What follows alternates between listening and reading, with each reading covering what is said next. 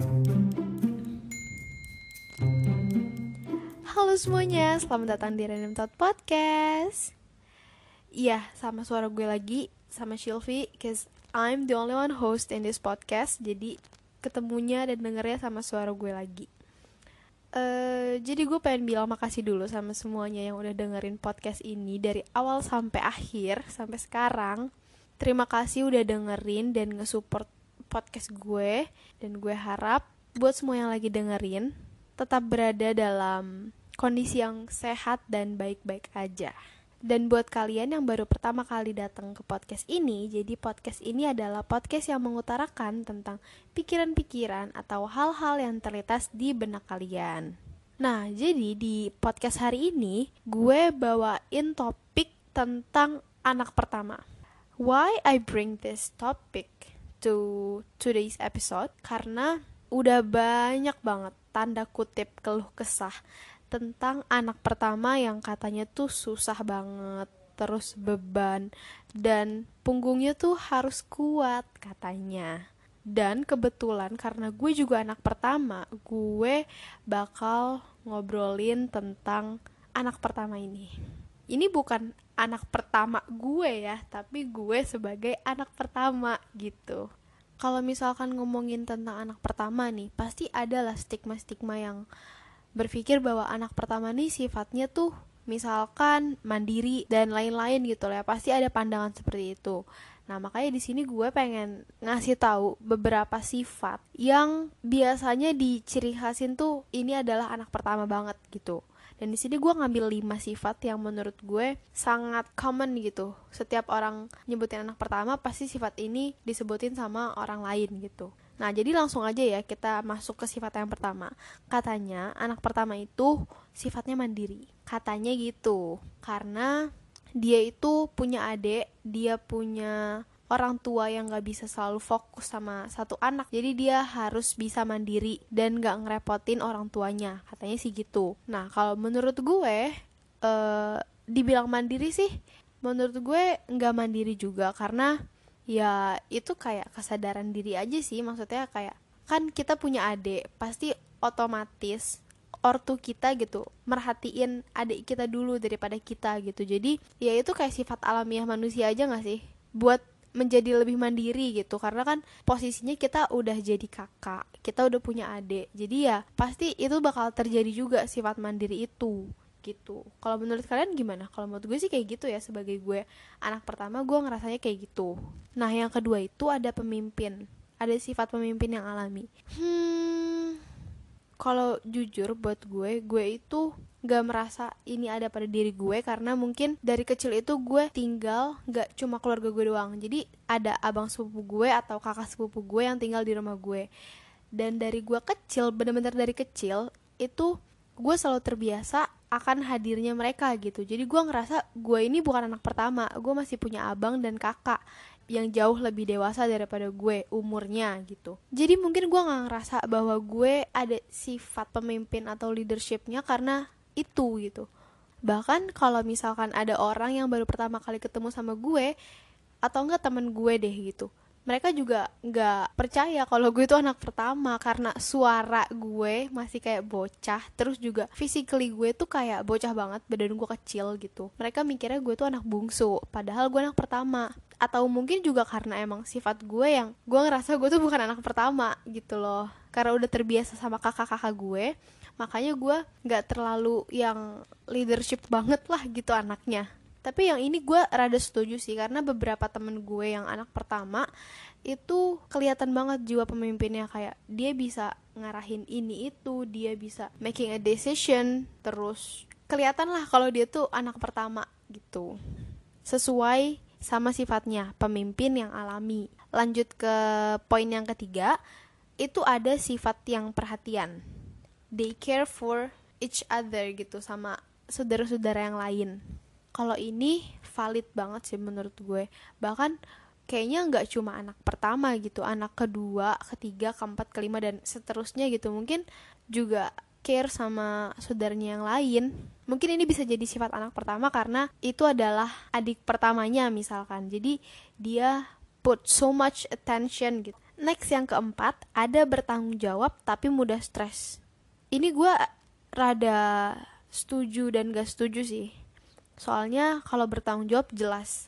Anak pertama tuh tanggung jawabnya besar banget. Kalau misalkan dia punya adik dia harus jadi role model yang bagus dan baik buat adiknya nanti. Kayak gue tuh sempat belajar nggak belajar sih gue sempat tahu gitu ya tentang parenting gitu bahwa anak kecil itu selalu niru apa yang dia lihat. Jadi setelah gue tahu itu, gue berusaha sebaik mungkin gitu loh ngasih pelajaran dan pandangan yang baik buat adik gue. Jangan sampai adik gue ngelakuin hal yang buruk dan jelek karena dia ngeliat itu di gue. Menurut gue tanggung jawabnya lebih itu sih, lebih tanggung jawab ke adik atau kalau ke orang tua nih, tanggung jawabnya juga besar juga nih. Karena mereka udah nyupport kita dari bayi, dari kecil entah itu support dukungan atau finansial dan lain-lain mereka udah ngasih yang terbaik buat kita gitu. Jadi pasti ada rasanya di diri kita. Kita juga punya tanggung jawab yang khusus buat ngebahagiain mereka juga gitu. Di kemudian hari dengan materi dan ya definisi balas budi dan jadi anak yang baik lah gitu. Tapi kalau buat yang mudah stres gue sih ngerasanya enggak ya kalau di gue. Di gue nggak valid itu soalnya gue orangnya emang suka kepikiran nih. Tapi gue nggak sampai yang gue stres banget karena hal ini gitu. Tapi gue nggak tahu nih di kalian gimana? Kalau misalkan kalian emang mudah stres tapi kalian bertanggung jawab berarti kalian emang anak pertama banget gitu. Dan yang terakhir ada sifat egois dan keras kepala. Ini nih kayaknya sering banget deh kayak lo anak pertama ya pansan lo egois pansan lo keras kepala. Itu gue nggak ngerti deh. Itu tuh poinnya dari apa? Karena gue bel bukannya belum ada sih pasti gue bukannya nggak pernah egois tapi gue pasti pernah egois. Setiap orang pasti punya egonya masing-masing gitu ya. Pasti pernah keras kepala juga. Tapi gue bingung kenapa harus pointed banget kalau ini tuh sifat anak pertama. Apa karena dia anak pertama jadi dia ngerasa semuanya itu berpusat sama dia makanya dia egois atau gimana? Gue sebenarnya nggak ngerti itu tapi banyak yang bilang anak pertama itu egois sama keras kepala.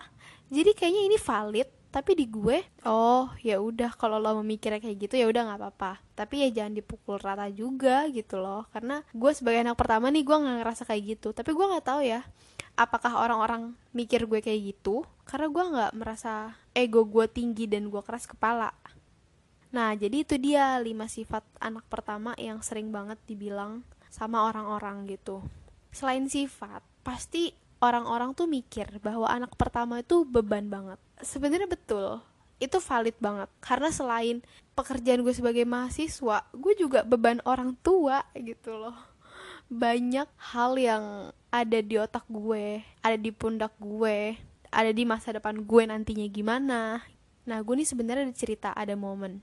Jadi ini kejadiannya baru-baru ini. Jadi waktu itu gue lagi makan kan di ruang keluarga lagi nonton TV lagi makan pokoknya lagi nyantai gitulah. Terus nyokap gue tiba-tiba nyeletuk Sylvie nanti kalau misalkan udah kerja bahagiain orang tuanya bahagian juga tante-tantenya sama omnya gitu. Nyokap gue ngomong kayak gini karena semua keluarga gue selalu nyupport gue gitu. Entah dari dukungan finansial terus ya pokoknya mereka selalu nyupport gue lah gitu. Akhirnya nyokap gue ngomong kayak gitu kan. Dan gue ya masa gue bilang enggak ah ya kan kurang ajar banget kalau misalkan gue ngomong kayak gitu. Ya gue ngomong e, iya bun gitu. Terus tiba-tiba bokap gue nyamber. Dia ngomong jangan ngomong kayak gitu nanti jadi beban sama Sylvie-nya. Itu gue langsung speechless.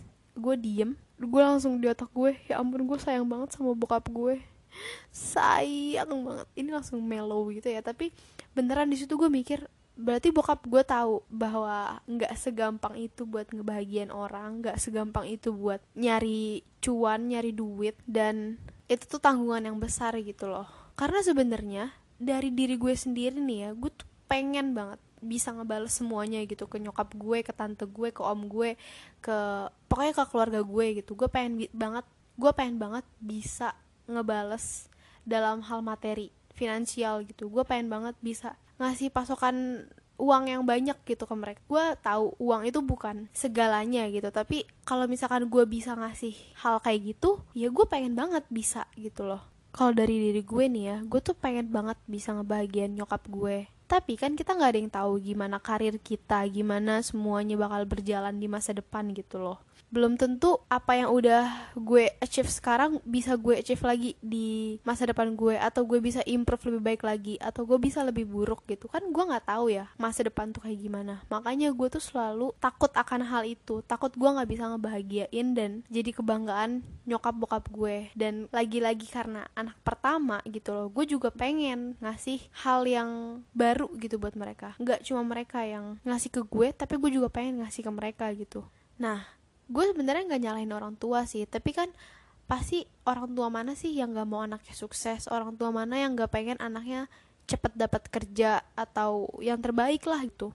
Dengan ucapan-ucapan mereka gitu loh mereka tuh sebenarnya kayak ngasih sedikit harapan dalam setiap omongannya gitu loh. Jadi hal tersebut yang bikin gue kayak oh jadi gue emang bener-bener harus ngebales mereka gitu. Tapi ada juga ya yang kayak gini nih contohnya. Gue tuh kan kuliah di Universitas X yang orang-orang tuh mikir bahwa lulusan situ tuh selalu dapat pekerjaan yang gampang gitu. Cepet dapat kerjanya. Itu rasanya tuh gue pengen kayak hmm pengen marah gitu loh. Karena kan masa depan orang gak ada yang tahu. Bukan cuma karena lo lulusan X tapi lo gampang dapat kerja gitu loh jadi mohon maaf ya buat teman-teman, ibu, bapak, tante, om, nyari kerja itu susah.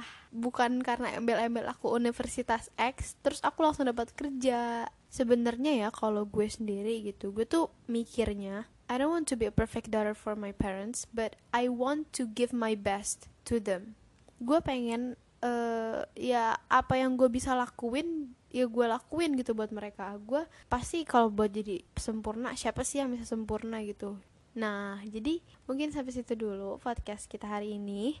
Uh, ada sedikit tips gitu ya buat seorang kakak atau seorang anak pertama. Jadi temen gue tuh bilang, kan kemarin tuh gue tuh lagi sempat pus kan karena gue ngadepin adik gue yang lagi puber yang uh, ngeselin banget ya rasanya pengen gue lipet gue masukin kantong gue sentil gitu loh nah temen gue juga lagi di masa kayak gitu akhirnya dia bilang coba deh lo lihat uh, tentang parenting gitu. Parenting buat anak yang lagi puber gimana caranya akhirnya gue search lah. Dan menurut psikologinya sih ya emang bener gitu. Kita harus ngelakuin hal kayak gitu. Kayak ngomongnya tuh jangan kasar ngomongnya harus lembut dari hati ke hati. Intinya kayak gitulah. Nah dari situ gue belajar kayaknya parenting ini gak cuma tentang orang tua ke anak tapi kita sebagai kakak gitu. Kita juga harus tahu gitu gimana cara ngadapin adik kita. Karena kita juga ketemu dan interaksi sama adik kita dalam kurun waktu yang lama gitu loh jadi harus sih kalau misalkan kalian bingung gitu kalian bisa cek coba cek parenting buat adik-adik gimana caranya. Begitu. So let me wrap up today's episode. See you on the next episode. Bye bye